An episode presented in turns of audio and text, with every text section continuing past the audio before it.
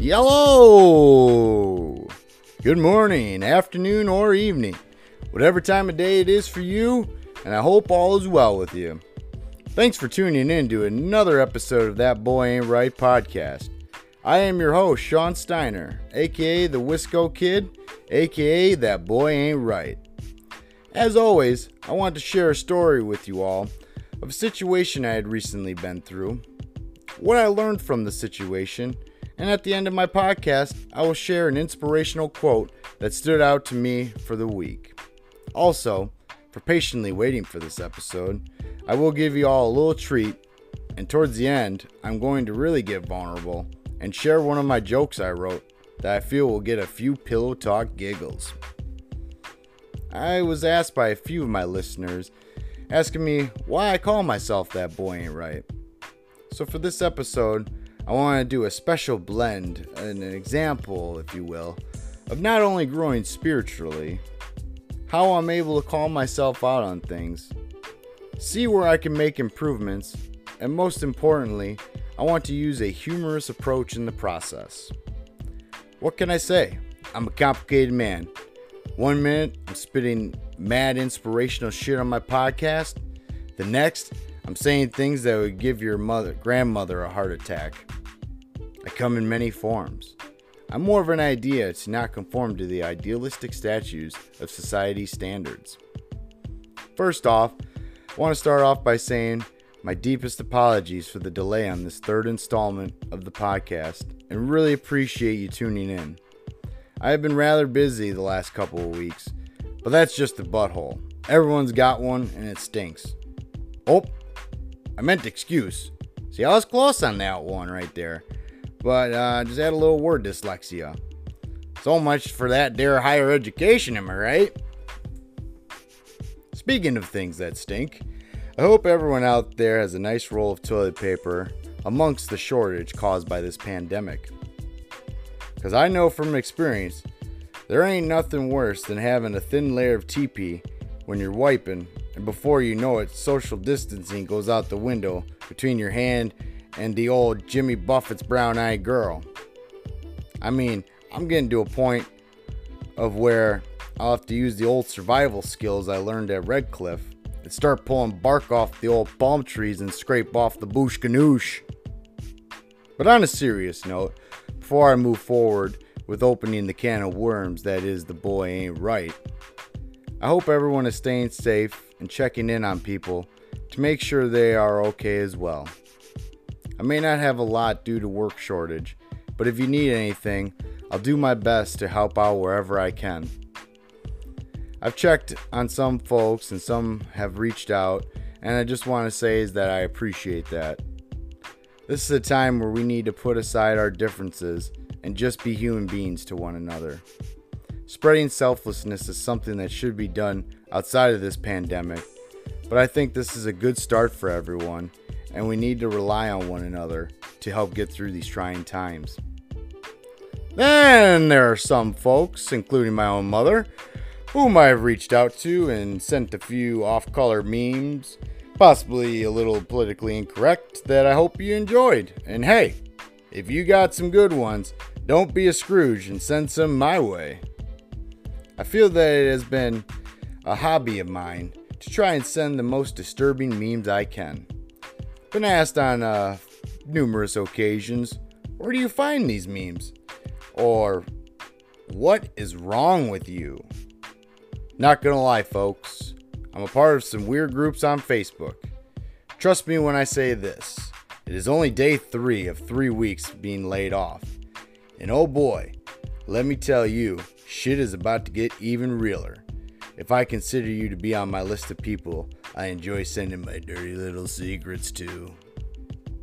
I will also say this as a warning I have no shame, and if I'm lucky, I will quite possibly emotionally scar you. Okay, moving on. Since the first episode I had put out gave me some time to think of how I want this podcast to go, and had received some feedback from both episodes. What I took away from the information that was presented to me was to be more myself, loosen up a bit, and create episodes on more than just some footnotes. I'll admit, I'm not there just yet, but that's why they say practice makes perfect. So I really had to dig deep within myself that I can either let this constructive feedback make me or break me.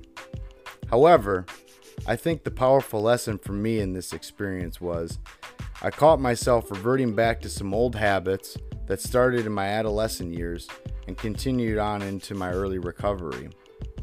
I mean, I would tear myself up internally and self loathe, and it just really wasn't constructive.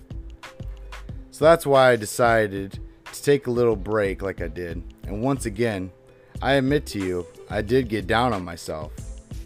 But this time, I caught myself, was able to admit to myself, step my game up, and decided to do something different with the information. Because the habits of old me does not serve a purpose any longer with all the progressions I've made over these last four and a half years. Because for many years, when people would give me pointers on something or told me I did something wrong, etc., etc., etc., I tended to shut down and beat myself up about it. I would go into self pity and continuously tell myself, I can't do anything right. Why should I even try anymore? Blah, blah, blah.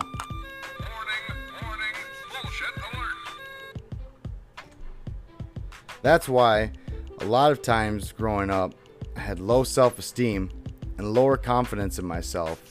But not only that, I would rarely go out of my comfort zone in constant fear of not being good enough or ripped apart. A lot of us go through that feeling. Some don't admit it, but we all do.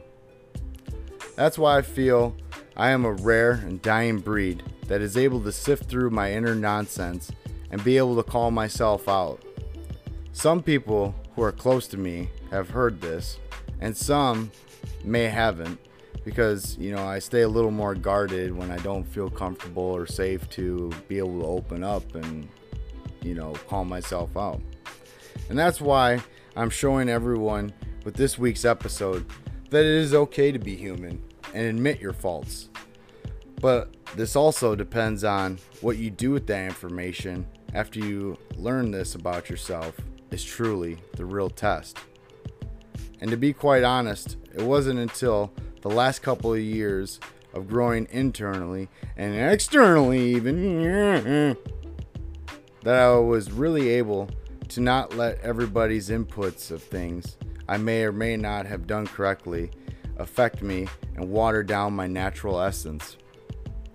After having this breakthrough with a person who gives me a lot of feedback and words of encouragement, my mom, I decided to not only hang loose like no underwear, but to learn from the experience, grow from it, put in that extra effort for this podcast, and trust in my natural abilities that I know will not only make people laugh, but make them think outside the box and quite possibly even learn something as well.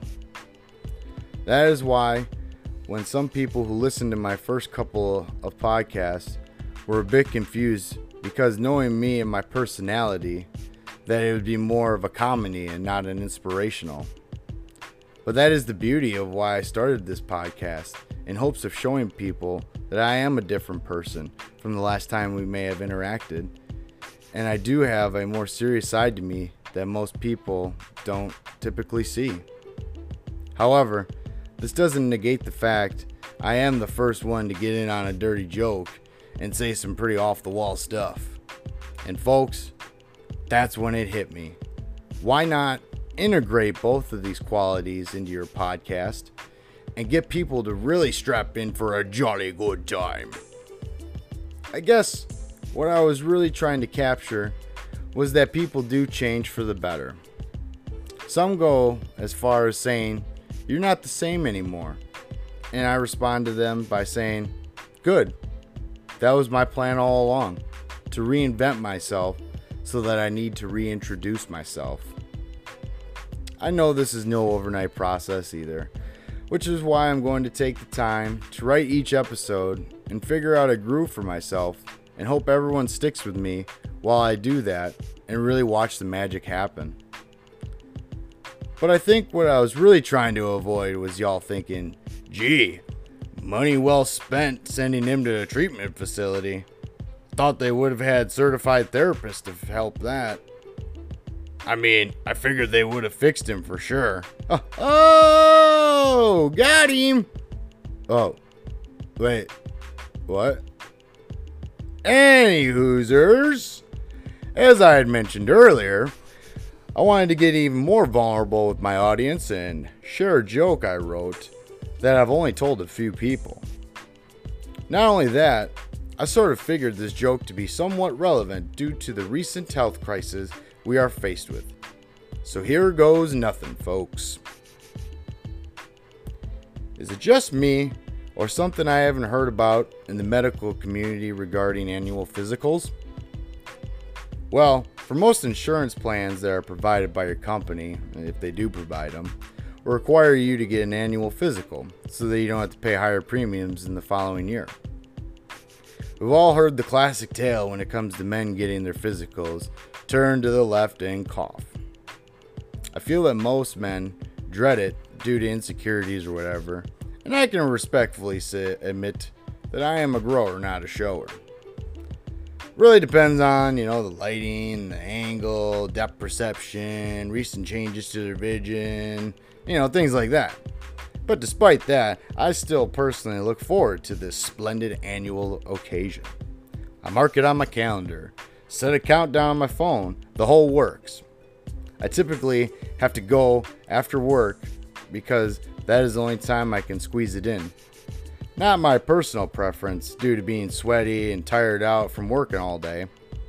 So, in preparation for that, I like to go to the bathroom first, in which I do my due diligence as the receiver of such a medical gift. You know, give myself a hooker bath, a little spritz, some good smelling stuff. I mean, I don't want to be impolite, this is a licensed medical doctor, and my primary we're talking about here.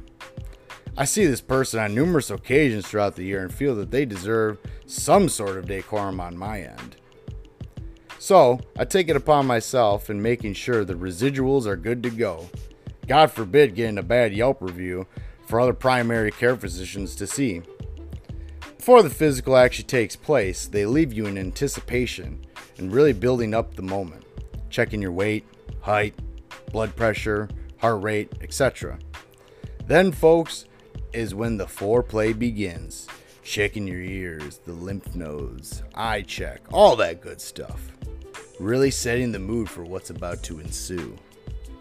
But then, this next part is what really confused me. After checking everything, they asked me to lay down on the table. So in my head, I'm like, oh, this is rather considerate of them want me to relax and feel comfortable before they get the old feel a rooski going. Then they tell me to breathe in and then proceeded to push on my abdominal area like it was a CPR practice session. So I still didn't think nothing of it and figured it was coming up next.